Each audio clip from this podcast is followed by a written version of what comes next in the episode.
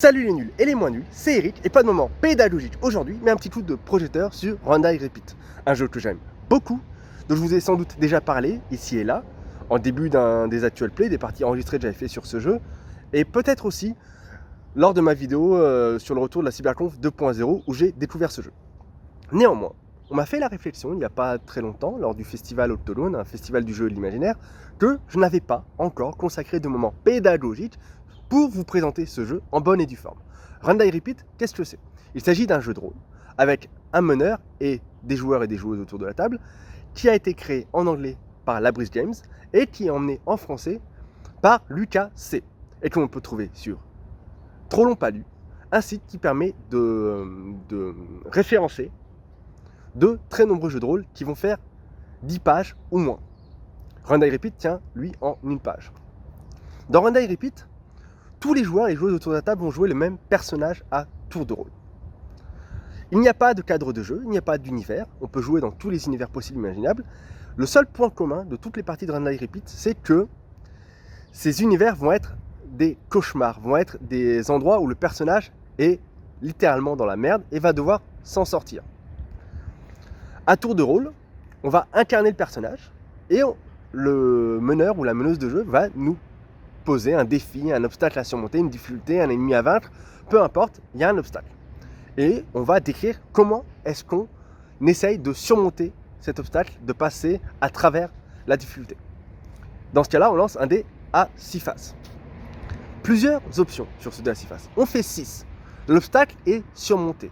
On a réussi à vaincre l'ennemi, on a réussi à sauter par-dessus les douves et d'atterrir sur le pont-levis, on a réussi à ouvrir le parachute alors que notre avion s'écrasait. Et on passe à la suite. Pour les runs suivants, pour la suite, cette action-là réussira automatiquement. Si c'est dans le même contexte, la même action décrite de la même manière à peu près, le personnage réussira à chaque fois.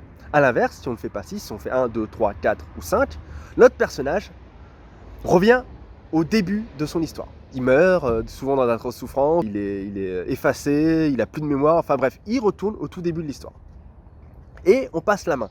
Tant que notre personnage réussit, on continue à l'incarner, on continue à narrer comment est-ce qu'on surmonte les obstacles, mais dès qu'on ne fait pas 6, ça passe au joueur ou à la joueuse d'après et ça revient au début. Sachant que chaque fois qu'on rate, ça va rater automatiquement. Même contexte, même action. Si ça avait été un échec la première fois, ce sera un échec la deuxième fois, la troisième fois, et ainsi de suite. Et on va faire comme ça plusieurs runs dans un temps limité. 15, 20 minutes, 30 minutes, selon le nombre de joueurs, selon le nombre d'obstacles, selon le cadre de jeu, on va se mettre d'accord sur une durée et ça va être limité. C'est un jeu que j'aime beaucoup. Vous avez pu voir notre enthousiasme sur les quelques actual plays parties enregistrées qu'il existe sur la chaîne. Je vous invite d'ailleurs à vous abonner si vous voulez pas louper les prochaines. Mais j'aime beaucoup ce jeu parce que pas de préparation.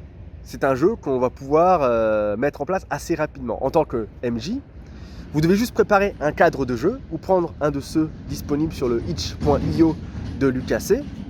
Vous devez, dans ce cadre de jeu, il va y avoir quel est l'univers, quel est le setting, est-ce qu'on est dans une ville de nos jours, est-ce qu'on est dans le passé, la préhistoire, médiéval, fantastique, peu importe, tous les settings sont imaginables dans ce jeu. Ça va être d'écrire quel est le personnage que les joueurs, les joueuses autour de la table vont incarner à tour de rôle et éventuellement quelques obstacles que l'on peut aussi improviser par la suite.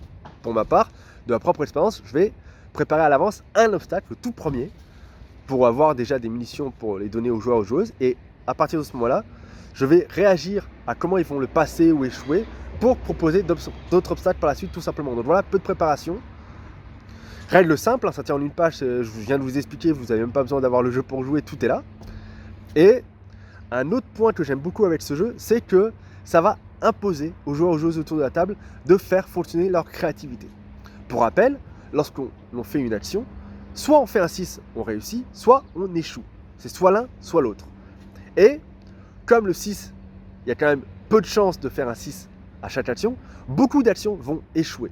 Souvent, lorsqu'on va décrire, lorsqu'on va incarner notre personnage et décrire au MJ comment est-ce qu'on essaie de surmonter l'obstacle, on va commencer par les solutions les plus évidentes, les plus faciles. Il y a un ennemi, je le tranche. Il y a une paroi, je l'escalade. Sauf que ça va échouer. Et au fur et à mesure des runs, beaucoup de solutions évidentes, faciles, élégantes, cohérentes et cool vont échouer. Et nous, en tant que joueurs, en tant que joueuse, c'est un truc que j'aime beaucoup parce qu'au bout d'un moment, il va falloir penser en dehors de la boîte. Il va falloir sortir des sentiers battus et avoir une idée qui n'avaient pas encore été essayés, puisque les autres ont tout échoué, et espérer avoir un 6.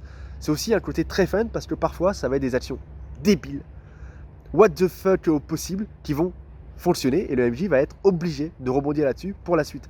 Et c'est donc un très bon exercice d'improvisation, que ce soit pour le ou la MJ, ou pour les joueurs ou les joueuses autour de la table.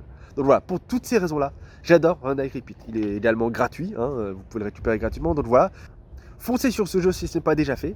Allez voir les quelques actual play, les parties enregistrées que j'ai fait sur le jeu, et puis je vous dis à plus les nuls.